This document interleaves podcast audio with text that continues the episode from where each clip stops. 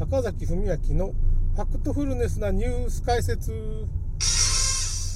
えーとですね、まあちょっと話がそれてばっかりいて、まあ、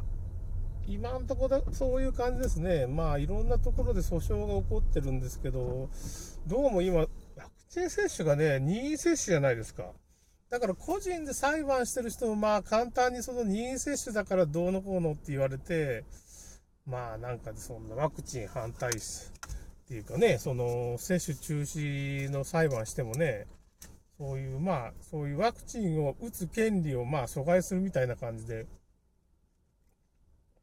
選択権があるんだから、まあ別にそんなワクチン接種を中止する必要ないですよみたいなことでちょっと蹴られてるみたいな感じですね。まあそりゃ裁判官頭いいからな。そういう、やっぱりいろんなことを総合的に判断して政府の言うこと聞かんと今まずい時代だよなみたいなことで裁判官っていうと忖度してやっぱそういう風な方向になっちゃうわな。だからまあ今度はだから PCR がもう廃止になるっていうことで、まあ、インフルエンザとかはそういう風なことも起こってるからまあ今後のそういう裁判の行方っていうのは、まあ、ワクチンの被害者の救済ですね、まあ、子宮頸がんワクチンのその反対のね、なんつうのかね、その裁判やってる人とが中心になったりね、いろんな、そういう薬害裁判やってた人とか、まあ医者とかが集まってきて、弁護士の人とかね、集まって、まあこの訴訟を今やっていって、まあ資金とかはね、結構いろいろな、まあ最終的には1000万ぐらい集めたいって言ってたけど、今なんか募金かなんかで400万ぐらいもう集まってるらしいんですよね。その、個人の人が集めたりね、したり。まあ1000万ぐらいはちょっと僕もいくらか出さんといかんなっていうかね、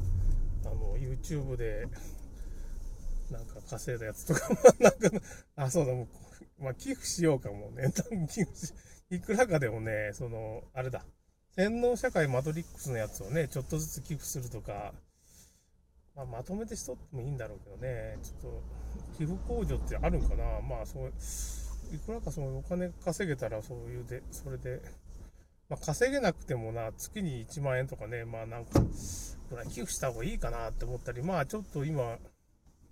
そういう裁判グループみたいなのができたら、ちょっと寄付してみようかなっていう風な感じで今頑張ってます。ちょっと頑張るっていうかね、そういう方向に行こうかなって思ってるんですけど。あとあれだな、今ね、深田萌さんっていう人がいて、まあこの人がまあ、東京地検特捜部とちょっと戦ってるっていうか、あのー、ファーウェイの手先みたいな中国人民解放軍の人が、まあ、日本人になりすまして、あの、深田萌さんの会社をまあ潰しに来たっていうかね、その、その技術を盗みに来たっていう人がいて、なんか深田萌さんの会社結局まあ潰されるみたいな形になっちゃったらしいんですよ。で、その時の、まあその、背乗りっていうんですけどね、背中に乗ると書いて背乗りって言って、まあ日本人になりすますんだけど、まあ中国残留孤児の、まあ戸籍みたいのを、死んだ人の戸籍かなんかを買い取るかなんかして、まああの、中国人民解放軍の、まあ中国共産党の人でしょうね、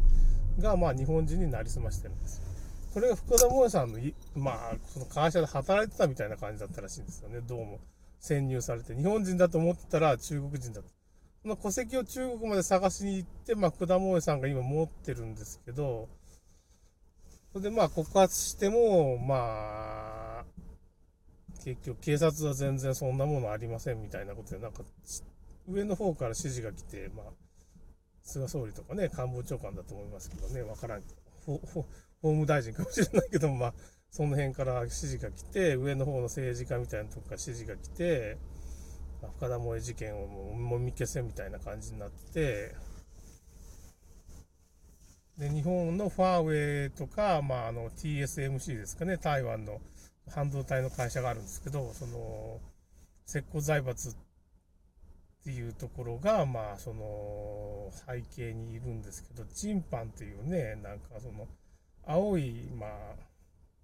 ハンっていう字がちょっと難しいんですけどね、チンパンで探してもらったそういう、まあ、マフィアグループがあって、そのマフィアグループがその今 TSMC っていう、まあ、半導体の最先端の会社を経営してるんですよ。で、マフィアグループイコール、まあ、石膏財閥でもあるんですけど、資金援助もあるんですけど、そういう風になってるんですよ。それで、そういう会社がファーウェイとかと、まあ、まあ、提携するっていう、まあ、その、石膏財閥グループとしてね、ファーウェイの経営者とか、まあ、そういう TSMC が繋がってるんですよね。全部ね。それで、それを習近平が操って、世界のその、半導体不足を演出したり、まあ、半導体高く売ったり、まあ、その、それでトヨタがね、来9月か10月、減産4割ぐらいになっちゃうらしいんですよね。半導体が手に入らないから。その、車載向け半導体っていうの回してくれないんですよ。結局テスラとかには回すけど、日本には回さんよって。日本の半導体っていうかそういう、日本のトヨタとかをね、買い取りたいらしいんですよね。乗っ取りたいっていうか、買い取りたいじゃないと、乗っ取りたいんですよね。だからそういう風な状況で日本は、その、半導体を、まあ、その、台湾に取られてしまってる、今ね、すごい、どんどん取られてしまってるような状況になってますね。うん。そういう企業がね、パナソニックとか全部解体されて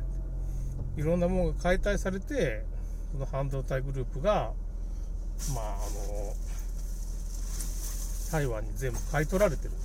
で中国共産党の手下なんですけどね、そのグループ自体がね、そういう恐ろしいことになってるんですよ。それで、日本の司法っていうか、東京地検特捜部は、まあ、あの、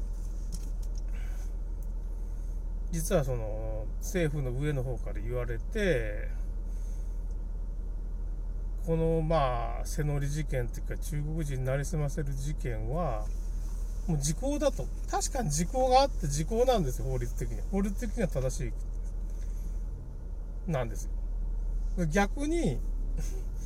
岡田萌さんが訴えられて名誉毀損かなんかで東京地検特捜部が名誉毀損っていう名目で深田萌さんを3年の懲役刑にしようとしてるんですよ。で深田萌さんはま国を守りたいんで、もう自分が超越権になっても、そういう東京地検特捜部がもう中国共産党を守ると。しかもそういう日本人になりすましてるような状況をはっきりさせるためにもう何て言うかね、そのまま僕は、私はね、もうその捕まってもいいんだって覚悟を決めてるらしいんです。今まあ YouTube とか講演会やったりして、もう最後の戦いをやってるんですけど、まあ、これ3年ぐらいちょっと、名誉毀損で訴えられたやつが通って、だけど名誉毀損裁判が最高裁とかじゃなしに東京地検特捜部が出てくるっていうのがすごい話でしょう。よく考えたら。当たり前ですけどね、ちょっと。うわ、すごい。事故ですね。ちょっとごめん。だから、まあ、今ちょっと左側の方でから軽自動車がすごいちょっと破損してとか事故になってますね。ちょっと困りましたね。困りましたねっていうか。まあそういう風な事件が深田萌事件っていうのが起こっててそれをみんな何,、まあ、何千人とか何百人とか集まって今ちょっと福田萌さんを支えようみたいなことにはなってるんですけどね今のところ。福田萌さんがダメになってもまあ YouTuber がちょっと後で頑張るとか、まあなかなか難しくなりますけどね、アウンサンスーチーみたいな感じになってますね、福田萌さんの。伝説を作ってしまうと。東京地検特捜部が福田萌さんの名誉毀損裁判に出てくるという、中国人を守ると。まあ中国人上級国民案件みたいな感じなんでしょうね、おそらくこれ。上級国民だから、まあ共産党っていうか人民解放軍の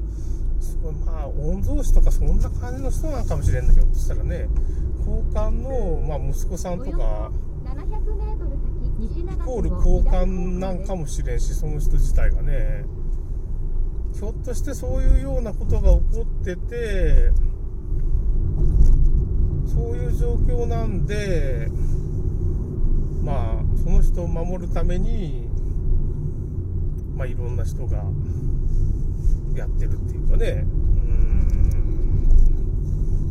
日本も結局そういう風なつながりが多分あるんでしょう。日本の政治家もね。なんかそんなどういう裏事情があるんかがちょっと知りたいぐらいですね。ちょっとね。うんどういう裏事情でそんなことが起こってるのかちょっと。およそ300メートル先西長瀬を逆に僕知りたいんですけどね。まあおそらくそういうふうなこと推測でしかないですけどね。おそらくまあ結構重要人物っていうか VIP みたいな人なんでしょうね。まあ、まあ、要するに中国のスパイなんですけど まあうちあのね日本のね政治組織っていうのもまあアメリカに操られてるとか CIA とかっていう話もあるんですけど まあ結構中国とねつながりが深いんですよね意外とね。どういうことっていう話なんですけどなんで中国とまあつながりが深いのかっていう話なんですけどまあ あちょっと話が。あれですねちょっと時間がなくなりました。ということでちょっと一旦終わりたいと思います。